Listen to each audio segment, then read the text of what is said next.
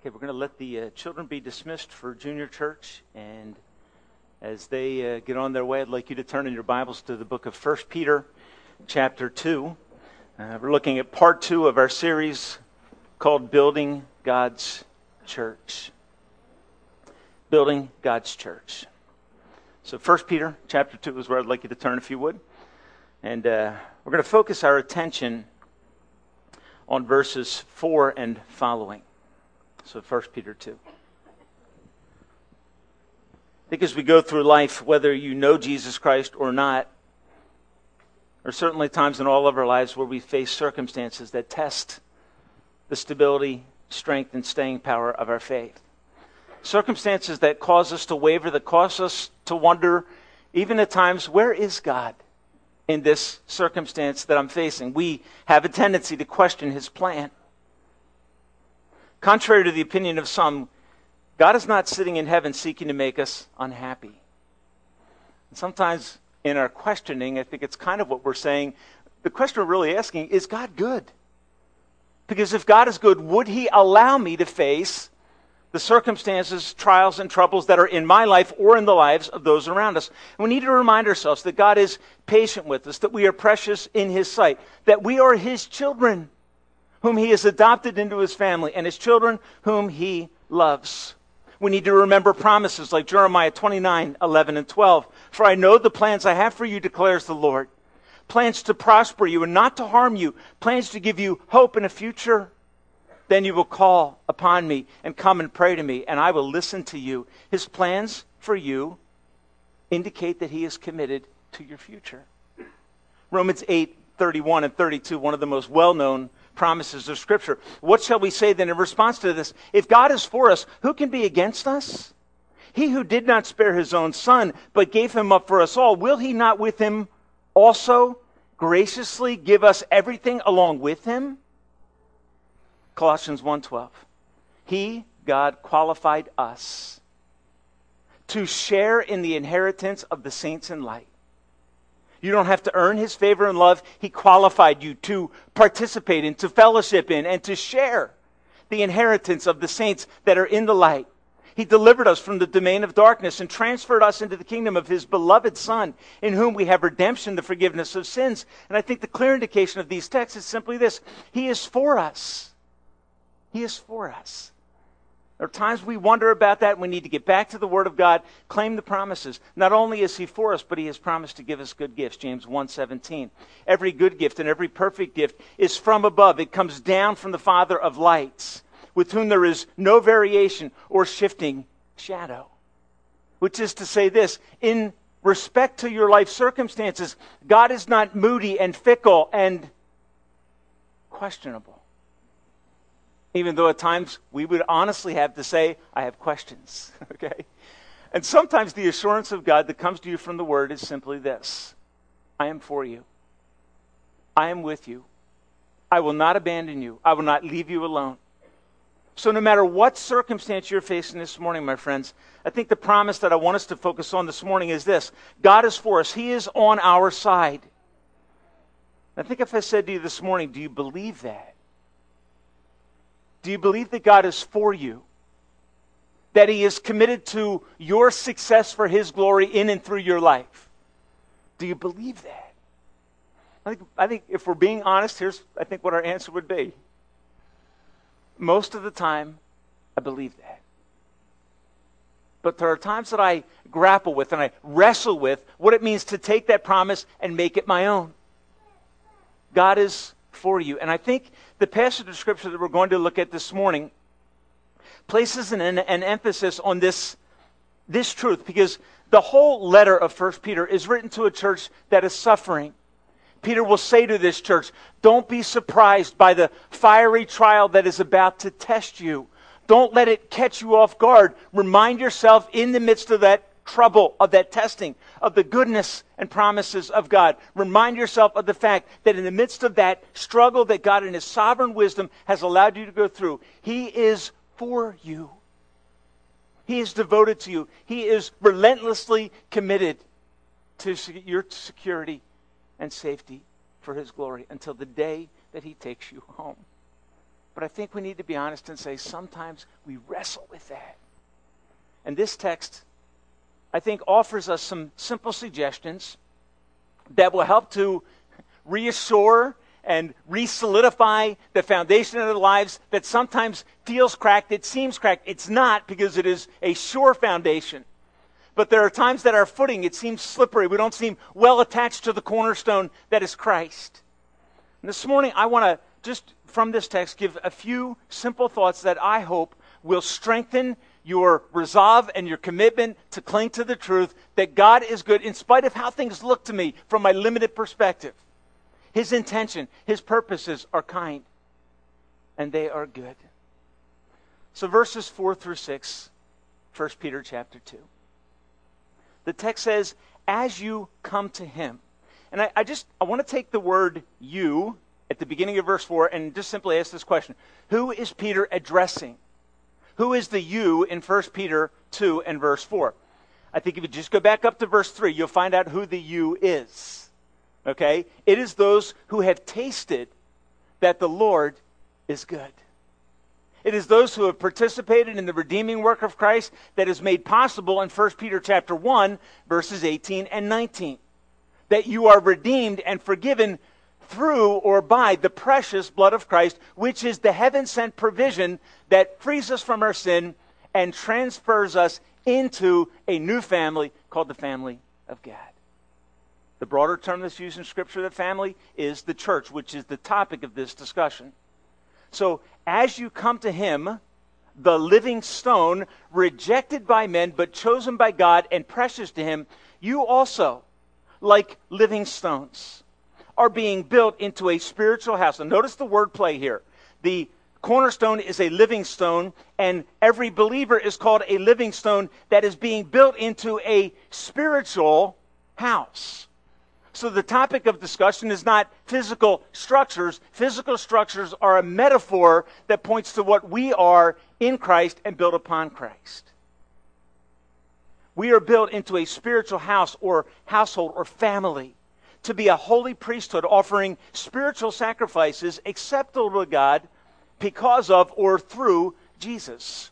For in Scripture it says, now he's going to appeal back to Old Testament to identify Jesus as the long awaited and promised cornerstone. He's reaching back a thousand years into the book of Psalms and about 700 years into the book of Isaiah. Notice what he says as he quotes. Verse 6 For in the scripture it says, See, I lay in Zion. That Zion is the city of God, the place where his people live, a chosen and precious foundation or cornerstone. And the one who trusts in him will never be put to shame. You understand where Peter's going? The one who trusts in him will never be put to shame. Verse 7 Now to you who believe, the stone is precious, reliable, a solid foundation that you can cling to, an anchor that is sure and steadfast and firm. But to those who do not believe, and folks, look, let's just be honest this morning. There may be some here who are investigating the claims of Jesus. And you may say this morning, Pastor Tim, I could not call myself a full blown or true believer this morning. I'm a seeker. I'm someone who is longing to know Christ better and to get my arms around the promises of Christ more clearly. You need to understand what God says in this text. To those who do not believe, the stone the builders rejected has become the capstone the final statement of the work of God, and a stone that causes men to stumble, and a rock that makes them fall. They stumble because they disobey the message, which is also what they were destined for. Okay, what's the first truth that emerges out of this portion of this text? I think the simple challenge to the church is this remember your solid foundation when your mind rages with questions about the goodness of God, about the plan of God, about the purpose of God, about the wisdom of God, remember that He has established you upon a foundation that is tested and proven to be sure. Now, the identity of this foundation stone, I think clearly in the text, is Jesus Christ. He is the one that they have tasted and found him to be very good and satisfying in verse 3. He was discarded by men, but had ultimate acceptance with God. Okay, how did humanity discard Jesus? Okay, how was that discarding or lack of regard for Jesus exhibited when he came? Okay, Acts chapter 2 and verse 22, I think, answers that question. Peter says this Men of Israel, listen to this. Jesus of Nazareth was a man accredited by God to you by miracles, wonders, and signs that he did among you through him, as you yourselves clearly know. This man was handed over to you by God's set purpose and foreknowledge, and you, their responsibility, with the help of wicked men, put him to death by nailing him on a cross. Okay, how did the world in general respond to Jesus? Okay, the answer is simple. They rejected him as the foundation for life and put him on the cross. What is the response of the Father to his Son? Verse 24 says this of Acts 2. But God raised him from the dead, freeing him from the agony of death, because it was impossible for death to keep its hold on him. Okay, the sure foundation of your life was laid when Father in heaven raised the Son of God from the grave and set him as the elect, precious, and cornerstone of the people of God. Okay, so the resurrection is the means by which God validated the place of Christ amongst the people of God. He is the sure foundation who has demonstrated victory over our worst fear, our worst enemy, death itself. And it is upon that foundation that God calls us to build our lives. Now, here's what I think is fascinating in this text. The cornerstone in the text is clearly Jesus, chosen and precious, verse 6. Who is saying this? Who is saying this? Who's the author of 1 Peter? Okay, it's Peter. Okay, what is Peter saying? I'm not the foundation of the church, as is taught in some denominations. Jesus Christ is the foundation of the church. Peter just irrefutably points to Jesus as the trustworthy cornerstone. And here's the promise that he makes for us. Verse 6, quoting from the Old Testament See, I am laying in the city of God, Zion, a chosen and precious cornerstone. And here's the thought that I think is so encouraging the one who trusts in him, the one who believes in him, who rests in him, who lives for him, will never be put to shame. So when I remember that Jesus Christ is the foundation of my life, what emerges from that faith and trust in Him is that I will never in Him be disappointed. Okay, and here's what He does when you place faith in Him, when you believe in Him. Verse 5 tells us look what it says. You, like living stones, are quarried out of the pit of sin and are incorporated into this bigger work that God is doing called the church of Jesus Christ. He excavates us out of a place of sinfulness and dread and misery. And he begins to reshape us as he quarries us and then begins to chisel away. And he fits us into what he is doing. And I think what's powerful as a promise here is this. Verse 5 is saying, You are being built, present tense, by God into a spiritual house or family. So the, the picture is mortar and stones but the reality that it points to is that God is for you in your Christian life and has laid a solid foundation upon which He is going to build your future for the glory of His name. Folks, here's an encouraging thought. Remember the foundation because upon that foundation, God is building you.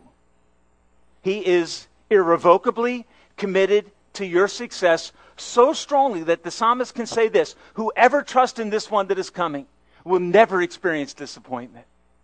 They will never be put to some sort of ultimate shame if God is for us. Paul said, Who can be against us? God is irrevocably committed. And I think verse 4 is interesting. In light of this, he says, As you, and, and, and it's just hard to capture this verb tense in the translation to English. It, it really could say something like this As you keep coming to him as you persistently come to Christ, what will you be assured of? You will be assured of the foundation of your life, that He is the chief cornerstone that you can trust for the rest of your life and in every circumstance that you face. The invitation of verse 4, I think, is this it is an invitation to enjoy and to rest in this relationship, where verse 5, God is forming you to be a suitable member of His community. And you know how He does it? He does it in response to your faith in Christ. And by the work of the Spirit, He is shaping us to become everything that He wants to do. God's primary work, therefore, is not structures and buildings, it is His people it is His church that He is devoted to actively shaping. So here's the question for you this morning. What circumstances has God allowed to come into your life that are causing you to question His goodness, that are actually intended to shape you into the stone so that He, that he wants to put you into your perfect place in His house? You see, we resist the chisel of God, don't we? We resist the chisel of God the work of the Spirit that is seeking to take away things from our life that distract us from our substantial trust in what He is doing. I think the result of realizing that we are God's primary work is confidence. He is building you to become everything that He wants you to be, and He always finishes what He starts. So, in your frustration, in your weakness, in your failure, remind yourself of this. Even though I may give up on myself, God will not give up on me. You can give up on yourself and try to step off the, the, the track of the Christian life. You can try. But I'm going to tell you this. If you are a child of God, God's coming after you. He will not let you escape.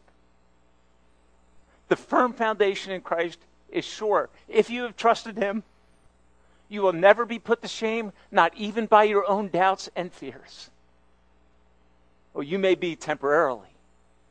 And I'm sure all of us would say, you know, sometimes it's embarrassing how weak my trust in God can be. When I read a text like this, what do I find? He, you know what Peter's saying? Keep coming to Him. Keep enjoying your relationship with Him because in the next verse, verse 5, He is working to build you as a living stone into His house into his family. He is deeply committed. We sing the song, On Christ the solid rock I stand, all other ground is sinking sand. You know what Paul's saying? The foundation that God is building your life upon is a chosen and precious cornerstone. And the idea of the cornerstone simply is this it is the stone that sets the straightness of the walls and the level of the courses of bricks that build the house of God. He is God's pro- chosen and precious stone. He was rejected by men, he was discarded, but God chose him and ro- raised him from the dead and set him as the cornerstone and has incorporated you by his grace into this work that he is seeking to build for his glory. My challenge to you is this remember your solid foundation in Christ. The second thought emerges from the very simple statement in verse 5 you are being built into a spiritual house, a holy priesthood, offering spiritual sacrifices acceptable to God through Christ.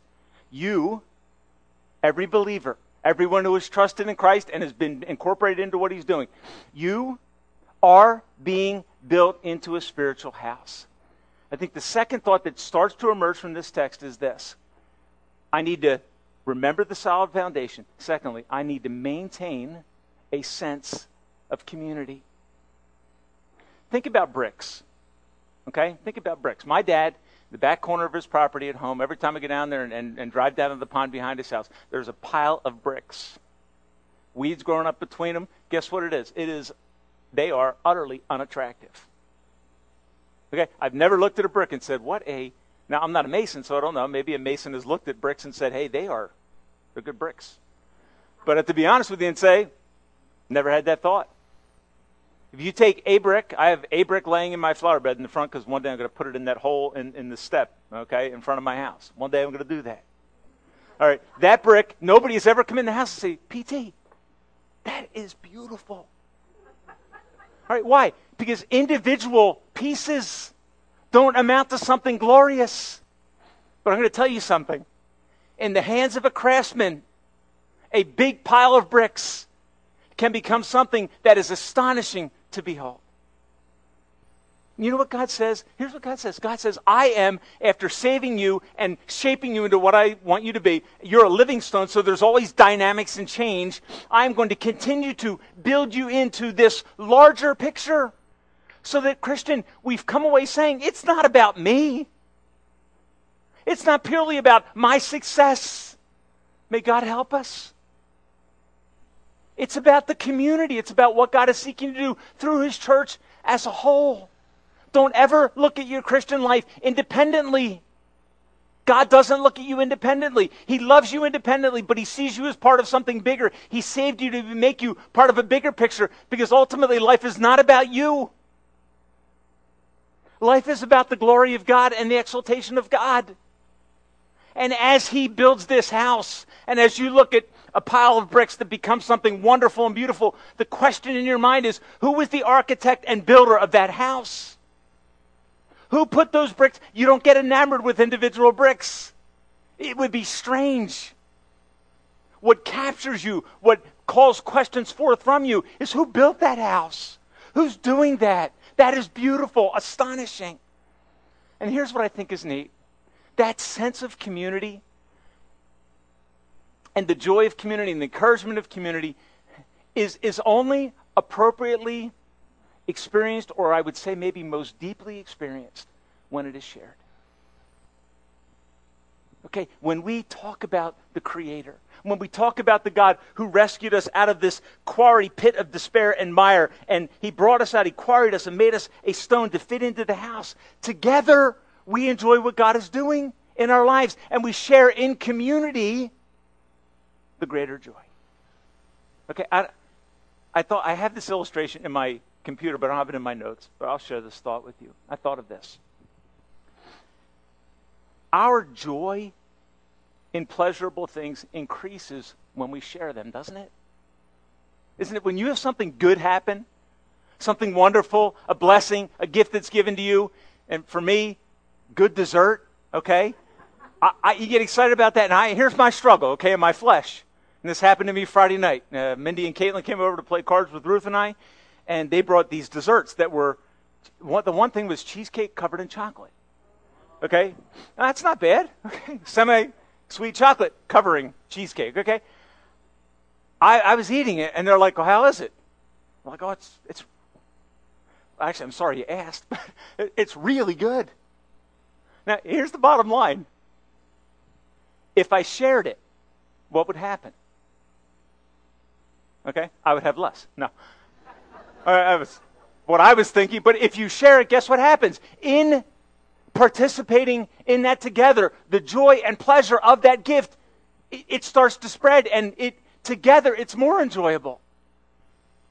Okay, especially if there was an unlimited quantity, it would be more enjoyable. Okay, that's the only struggle with you. That's why I didn't like the analogy. But the truth is that, uh, and you, what, you get around something, you, honey, you got to try this. This is so good. Kind of sometimes our flesh blocks that joy of sharing like that. But the truth is that when we share things in the context community, there's a greater joy. And so it is in Christ. We are being built together into a house that God is building. And when we maintain and value the sense of community that is the family of God, that is the body of Christ, that He is shaping you into and guarding and protecting for His glory, there is a greater joy in your Christian experience. Do you value God's design? Do you understand that solitary religion is ruled out, ruled out as an impossibility in the Christian community? Being a solitary believer is not a beautiful thing. What makes Christianity beautiful is when the parts of the body join together to do things for the glory of God or join together to grow for the glory of God. It's why I love the settings in my life where I have small group fellowships with some of my brothers in Christ. Because that sharing together, that aha moment when the light goes on about a truth in the book of Zechariah on Tuesday night is shared. And one of the brothers walked up to me this morning and said, I've been thinking about this from Tuesday night. And we're just celebrating what God is doing in our lives, sharing that. Do you, friend, this morning, do you value, do you maintain a high regard for Christian community? Because I can tell you this God maintains a high regard for his community. I think in Zechariah, we're going to look at a passage that says, where God says to Israel, He says, I see you as the apple of my eye. I am actively protecting and guarding you. You see, folks, that's God wants us to realize that we are precious to Him and He has brought us together, and together we can enjoy God more effectively. And so corporate worship becomes such a powerful thing.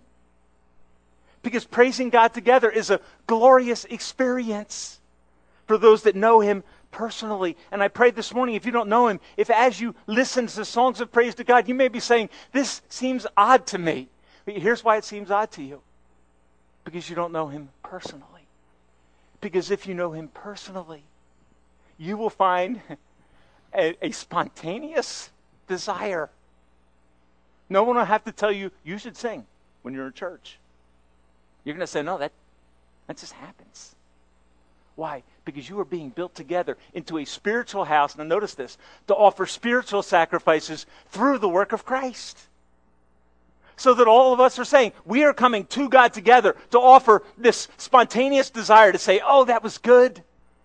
We're doing it by the Spirit, spiritual household, and through Jesus, so that as we come to Father in heaven together, how do we come? We don't come reluctantly. We come boldly to the throne of grace so that we may what? what? Obtain help, mercy in our times of need. Do you see the connection? We are being built together to offer spiritual sacrifices to God through Jesus. And when we come to Him through Jesus, what do we have? We have assurance that He's going to meet our needs. That's how we put to death doubt and fear and concern about the goodness of God through a Savior who rose and conquered the grave. I do not have a fear in my life that is stronger than my fear of death. And what Jesus is saying is, I was the stone that they rejected, but I am the stone that God raised to life. A living stone, not a dead stone, discarded, but a living stone placed as the cornerstone, the foundation stone that sets the pace for all that God is doing in our lives. Understand this together. Okay? So value the sense of community. It just uh, is Bob Dietrich here? Bob, I, I'm surprised you're here this morning. I thought you were going to stay home and grieve the loss of the Phillies last night, because I was watching on the computer. I, I don't have TV, so I was watching the live updates, uh, and I am. We can commiserate after the service, okay, about our loss last night. Okay, so remember the foundation that God has placed you upon. It is His decision to place you in Christ maintain a strong sense of community by God's design. We serve Him best together. And where two or three are gathered in a meeting, what does He say? I am there in a way that I am not there when you're alone. Now, I don't understand exactly what that means. But I think it means something like this that when the people of God gather together, He manifests Himself in a way that is meant to enrich the body of Christ. And that is very, very precious. In community, we bear one another's burdens, and we need to ask ourselves do I value what God values? God values Christian community. Okay? Uh, verses 9 and 10. But you are a chosen, and by the way, I know there are so many other things that could be said from these verses, okay, just for the sake of time this morning. Verse 9. But you.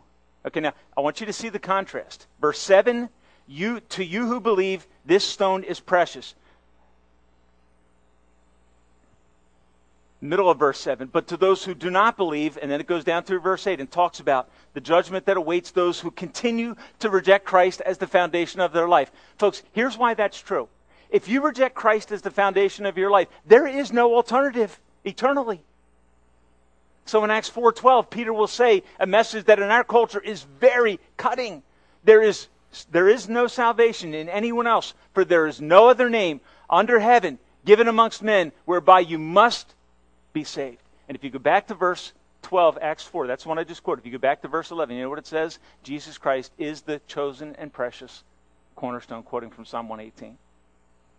Okay, Peter reaches back a thousand years to say that this one that you all crucified, Acts 4, is the one that God chose. And there is no hope of salvation apart from him. Let that message burn into your heart. Verse 9.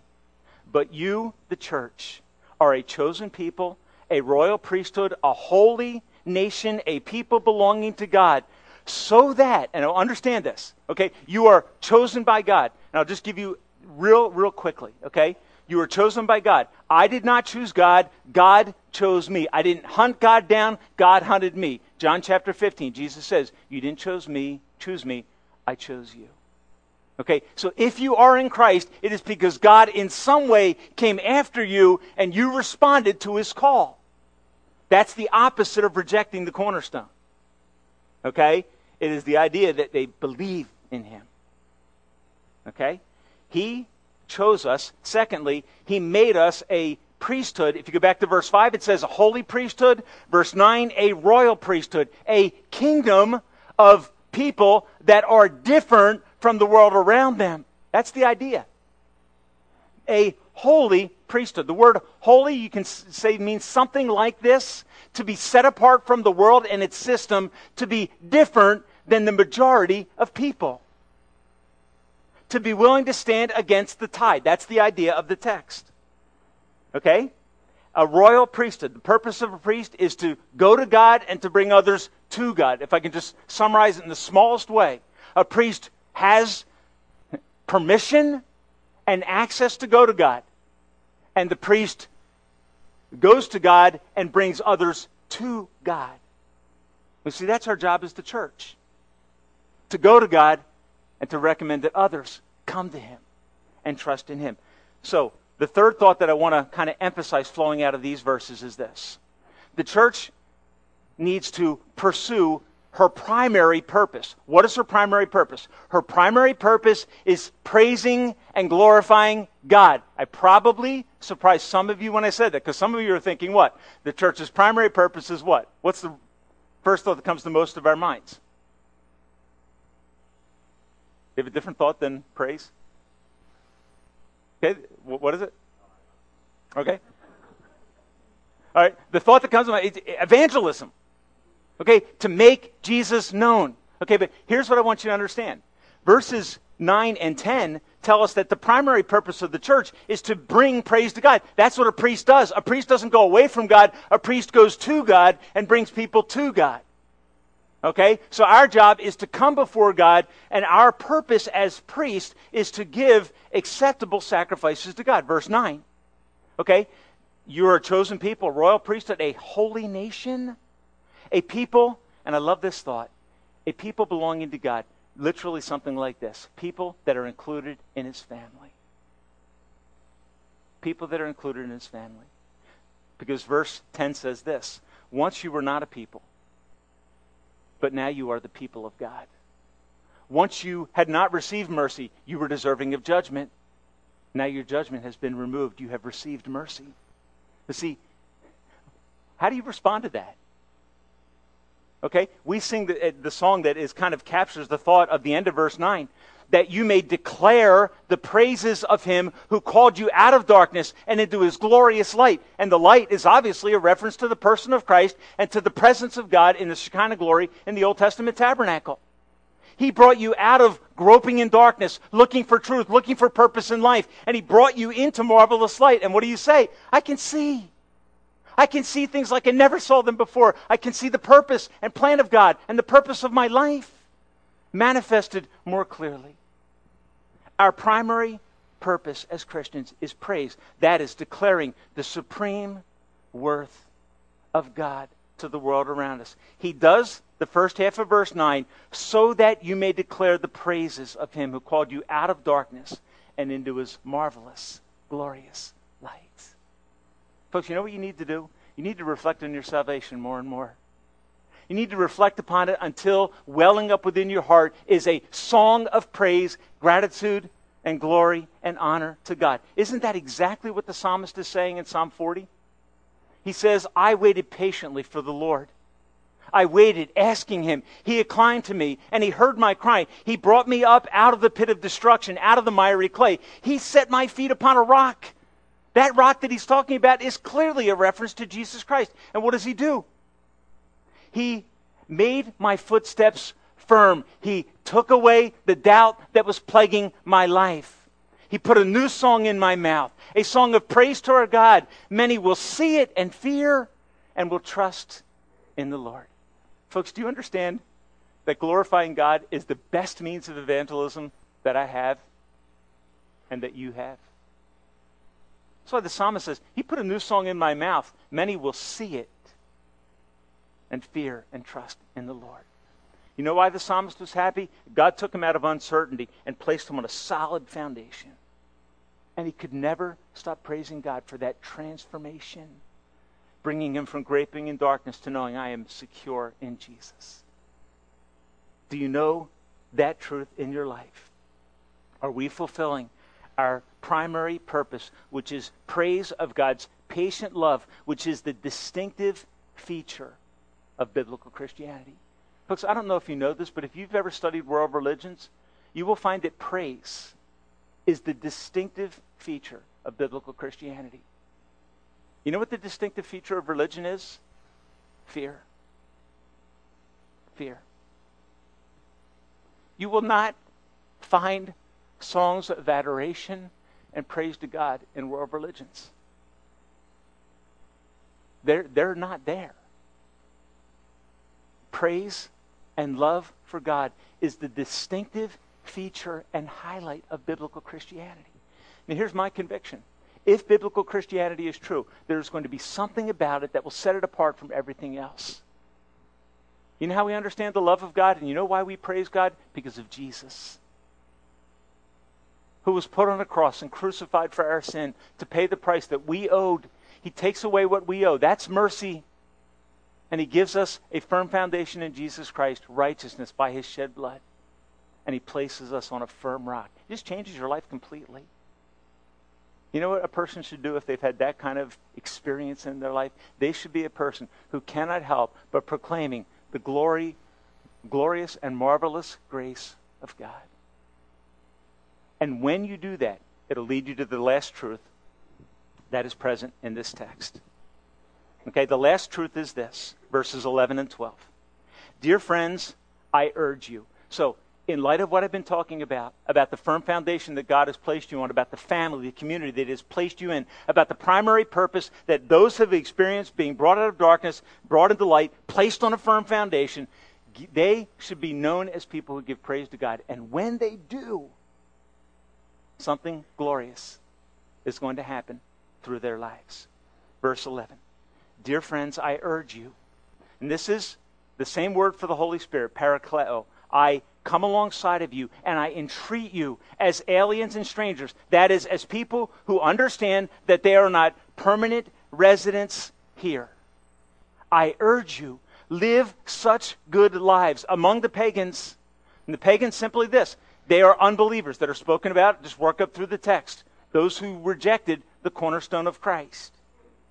Live such good lives, such stellar lives, that though they accuse you of wrongdoing, they may see your good deeds and glorify God on the day that He visits us. Focus on the primary task of the church? Okay, and I think that's the last us. What's the primary task of the church? The primary task of the church is evangelism. Primary purpose of the church, glorify God in all things. One of the main ways that we glorify God is starting to take an outward view to the world around us. An outward view that says, I want them to know what I know. I want them to know the assurance that I am experiencing in the midst of my struggle and difficulty. How do we do that? And I just, he, he gives us four ways. Number one, Live a clean life. He says, I urge you as aliens and strangers, abstain from sinful desires. Abstain constantly because they war against you constantly. That's the most literal translation of verse 11 I can give you. Secondly, leave no room for accusation. Live in such a way that no one will believe the accusation that has come against you. Do you understand what I mean by that? Live such a clean and holy life that when someone says so and so did this, they will say, I find that hard to believe. You see? In other words, there, people are, if you don't know this, you live an observed life. Okay? If you have gone on record as being a child of God's, a Christian, people are watching your life. Okay? They are observing it. And they're observing it to see if what you believe is real, if it has really made a difference in your life. Because I believe that we live in a world that is longing for the truth and often fails to see it because it is often hard to tell the difference between Christians and the general population because we have become good at being moral chameleons. We are good at blending in. And Peter is saying, live as aliens and strangers. There should be not a weirdness about Christians, but there should be a differentness about Christians. Why? They have been affected by the grace of God. They are part of a larger community that is holy and pure, that offers spiritual sacrifices to God. So the way we make a difference is we guard our lives so that they can be free from accusation. We do good deeds amongst unbelievers. The second half of verse 12. Find a way to care for and to serve those around you. Find small ways. When there are little incidents in your neighborhood, my wife is so good at this. Taking a dinner up to the, to the little grocery store in our town or to the, the person from another country that works at the gas station or loaning a car to the neighbor. Find ways to actively do good deeds. So that when they see your good deeds, what's going to happen? They're going to say, well, there is something distinct and different about you. And when they pose that question to you, it's there that God, because of your praiseworthy life, will open up an opportunity for you to fulfill the primary task of the church. And that is declaring the goodness of God. You see, most people don't want to listen to you until they know you. And once they know you, they want to know that you're real and genuine. And Peter's conclusion in this verse, I think, is so powerful. Live such good lives so that one day, end of verse 12, they may watch your good deeds and be moved by what you do and glorify God on the day when He comes. Folks, understand this. One day God is coming. He comes as a judge or He comes as a Savior. Acts 17. There are people in your life that need to know the truth about Christ. They need to know it first through your life and then through the word of the gospel proclaimed boldly and clearly to them without fear. That proclamation needs to come from someone who is living their life on a solid foundation, who understands the value of Christian community, who understands that their primary task in life is to give praise to God as part of that community. And when they do, and when they live a praiseworthy life, that will find themselves fulfilling the task of the church, which is making Jesus Christ known to the people around you and to the nations of the world. May God help us to commit to these, and these are just very simple values that God wants us to commit to. In conclusion, I just say this remember, God is for you in your struggle. Remember, He is for you, and it will convert your life perspective. Remember, He is irrevocably committed to your progress and success. Remember your amazing position in Christ. He is building you, you, okay, and I can say this, and me, into this work that He is committed and devoted to. And remember that there's a world out there that needs to know the truth. They are watching your life. Will you live in such a way that you make the gospel of Jesus compelling, believable, and desirable? Will you do that? And if you're here this morning, you've never trusted Christ, the end of verse 8 is a haunting word. They stumble because they disobey the message, which is also what they were destined for. If I reject Christ as my Savior and as my hope, there is no other hope. Sometimes people say, Well, Pastor Tim, what are you saying by that? Here's what I'm saying, and this is the hard truth. If I know Christ, I'm incorporated into the people of God, and I have access to Him one day forever. If I reject Christ, I am destined for eternity separated from God in a place called hell. Now, you say, Pastor Tim, do you like that truth? No, I don't like it. But I believe we ought to have the courage to proclaim it. That God, through Christ, wants to make an eternal difference in your life if you've never trusted Him never just come to him and said, God, today I realize that Jesus is the cornerstone. I have lived rejecting him or evaluating him or testing him, but never believing. I would beg of you this day, if you have never trusted him, To reject him is eternally fatal. To receive him brings everlasting joy. Because he will forgive you of your sin. He will rescue from the religion of fear, thinking you have to appease the God, get God on your side by doing enough good. He will allow you to realize that he is the one who wants to call you out of darkness through his shed blood into the marvelous light. He wants to make you his child and start to incorporate you into what he is doing. And as we as Christians understand what he has done in our life, he is going to so gloriously remind us that he is for us. He is for us. Let's bow our heads together. Father,